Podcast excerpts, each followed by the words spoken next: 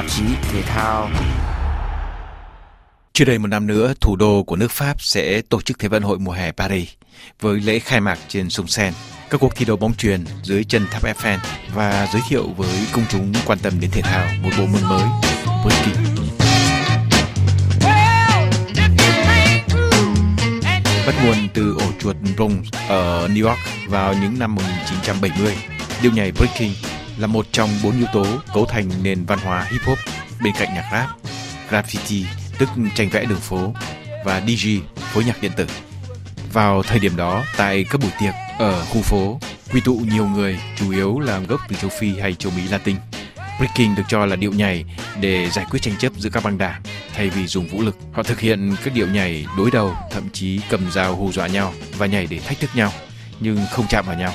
Đó là những điệu nhảy đối đầu một cách hòa bình như nhận định của An Nguyễn, một vũ công chuyên nghiệp và là nhà sáng lập vũ đoàn Compagnie Pacte. Cô An Nguyễn là một trong những vũ công breaking thuộc thế hệ đầu tiên khi trào lưu văn hóa hip hop du nhập vào Pháp từ những năm 1980. Không chỉ breaking mà cô còn thành thạo nhiều điệu nhảy khác cũng thuộc trào lưu hip hop như popping hay rocking. Vào năm 2005, cô thành lập vũ đoàn Compagnie Pacte để quy tụ những người có cùng đam mê với điệu nhảy đường phố như cô. Cô An Nguyễn cho biết như sau. Ça a été hyper important pour la jeunesse euh, des quartiers euh, délaissés, défavorisés, donc afro-américaines, latino-américaines et euh, issues de d'autres immigrations donc, qui, ont, qui avaient vraiment rien.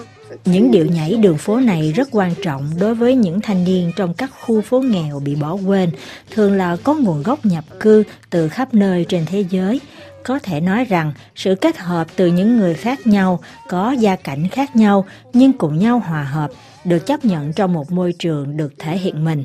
Mỗi một vũ công mang đến một điều khác biệt, không cần biết diện mạo, trang phục của người đó ra sao mà họ được biết đến, được công nhận qua những động tác, điệu nhảy trong bóng tối.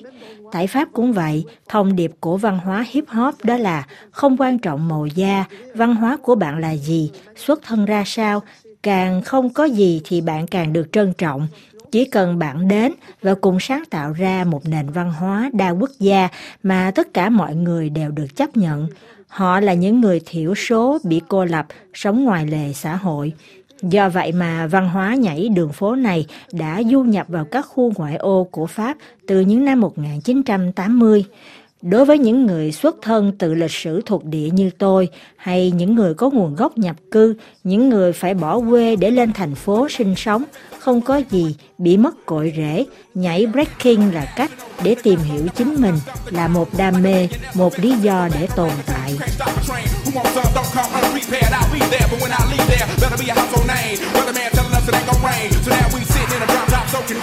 Với những động các nhảy sách đất, những vũ công breaking phải sử dụng tứ chi và cả vai, lưng để có thể thực hiện những động tác như xoay đầu, đá chân lên trời hoặc những màn nhào lộn xen trong tiếng nhạc trên các sàn đấu. Do cần phải dùng nhiều lực, phải tập luyện các múi cơ khác nhau. Chính vì vậy mà cô An Nguyễn cho rằng cơ thể của các vũ công breaking dần trở thành như những vận động viên chuyên nghiệp. Sau khi được giới thiệu thành công tại Thế vận hội trẻ 2018 ở Argentina, điệu nhảy breaking sẽ được ra mắt tại Thế vận hội mùa hè 2024 Paris. 16 vũ công nam và 16 vũ công nữ xuất sắc nhất thế giới sẽ đối đầu trong các trận đấu solo một đấu một. Cô An Nguyễn nhận định như sau. Alors euh, le fait que le, le break soit aux Jeux Olympiques, euh, en fait finalement c'est un symptôme de ce qui est déjà euh, existant avec le break, c'est-à-dire que de plus en plus c'est vu comme quelque chose de performatif et qui se rapproche d'un corps d'athlète Việc breaking được đưa vào thi đấu ở Thế vận hội chỉ ra rằng điệu nhảy đường phố này ngày càng được xem như một loại hình nghệ thuật biểu diễn. Các vũ công có cơ thể của một vận động viên và mang tính cạnh tranh. Nhiều thương hiệu nhãn hàng tư nhân, ví dụ như Red Bull, đã đứng ra tổ chức các cuộc đấu breaking, hip hop để chỉ ra khía cạnh nghệ thuật cũng như cả tính trình diễn của các vũ công. Những động tác nhảy cũng có thể là những ẩn dụ cho câu chuyện mà họ muốn truyền đạt, đó có thể là những câu chuyện mang tính phổ quát. Điều thú vị ở breaking là tính đa văn hóa với những vận động viên có nguồn gốc khác nhau, gặp nhau thi đấu đối đầu nhau nhưng mang tinh thần đoàn kết, tinh thần của Olympic. Trên thực tế, những giá trị mà Thế vận hội muốn truyền tải cũng là những giá trị cốt lõi của văn hóa hip hop. Đó là tình anh em vượt lên chính mình qua thể thao, chơi đẹp, qua thông điệp Peace, Love, Unity and Having Fun, nghĩa là hòa bình, yêu thương, đoàn kết và vui vẻ. Do vậy, tôi cho rằng những giá trị này rất quan trọng trong bối cảnh chính trị toàn cầu bị chia rẽ mà chúng ta đang trải qua hiện nay hay những chia rẽ về chủng tộc, tôn giáo, vân vân. Euh, par rapport au contexte euh, global, euh, politique, au contexte de division qu'on peut vivre globalement, division raciale, division religieuse, etc. Le, le hip-hop fait abstraction de tout ça về điệu nhảy breaking, có ba động tác cơ bản. Thứ nhất là top rock, tức là các động tác dùng chân ở tư thế đứng Thứ hai là down rock, là các động tác tiếp xúc gần với mặt đất bằng tay. Và thứ ba là freeze, tức là đột ngột dừng lại giữ nguyên ở một tư thế sau khi thực hiện một loạt các động tác khác. Và động tác đòi hỏi kỹ năng phức tạp nhất được gọi là power move, thường dùng đầu, vai hoặc lưng để tiếp đất. Các vũ công nhảy dưới nền nhạc jazz, funk hay electro.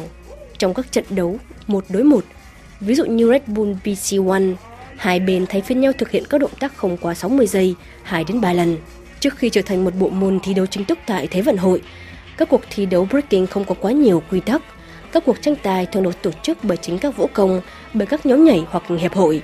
Cuộc thi với quy mô toàn cầu duy nhất được biết đến nhiều nhất là BC1 Break Championship do Red Bull tổ chức từ gần 20 năm qua.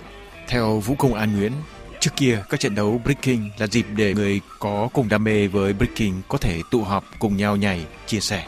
Khán giả vừa là những người cổ vũ, cũng vừa là ban giám khảo. Mọi người quyết định ai giành chiến thắng bằng việc giơ tay để bỏ phiếu.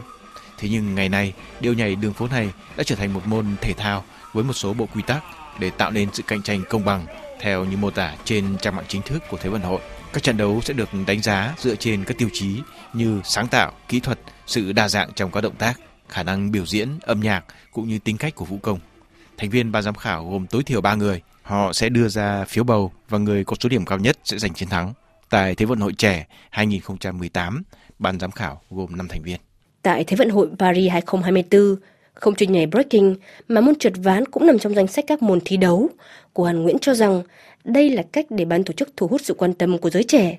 Cô nhận định rằng những ai thấy rằng văn hóa hip hop là quan trọng vì tạo ra được một cuộc thi đua giữa giới trẻ, đặc biệt là những người đến từ các khu ngoại ô, những người sống bên lề xã hội. Cô An Nguyễn cho rằng sự quan tâm của truyền thông hiện nay đối với hip hop là ngắn hạn, nhưng được những người trong giới nghệ thuật sử dụng như là bàn đạp để thúc đẩy việc quảng bá văn hóa hip hop, kết nối giới trẻ về lâu về dài, chứ không phải chỉ riêng trong thời gian diễn ra sự kiện. Tuy nhiên, breaking dần trở thành một môn thể thao mang tính hàn lâm, trong khi vốn là một điệu nhảy không nằm trong bất cứ thể chế nào thì nay được ghi vào danh sách các bộ môn thi đấu của một thể chế thể thao lớn như Thế vận hội Olympic.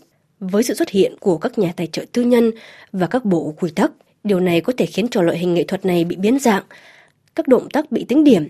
Như vậy thì các vũ công dần mất đi sự sáng tạo. Vào Thế vận hội 2028 tại Los Angeles, điệu nhảy đường phố breaking không còn xuất hiện trong danh sách thi đấu chính thức Cô An Nguyễn kết luận như sau. Donc là, c'était un one shot un peu. Euh, alors peut-être que c'est une volonté de la France parce que le, le break a été très très développé en France. Có khả năng đưa breaking vào thi đấu là mong muốn của riêng nước Pháp, vốn là nước có đông đảo cộng đồng breaking. Hơn nữa, Pháp cũng đã tạo ra một đặc trưng riêng trong các điệu nhảy breaking từ những năm 1980. Vũ đoàn của tôi cũng đã đi biểu diễn khắp nơi trên thế giới với một góc nhìn không hẳn là thiên về thể thao mà văn hóa, bởi vì chúng tôi cho rằng những điều gắn kết mọi người trong điệu nhảy đường phố này giống như một sự tồn tại mang tính xã hội, thậm chí là truyền từ thế hệ này sang thế hệ khác. Breaking có thể trở thành một môn thể thao chuyên nghiệp, nhưng nếu quên đi cội rễ của nó thì có nguy cơ những giá trị vốn có sẽ trở nên ít quan trọng hơn, thậm chí bị xóa bỏ.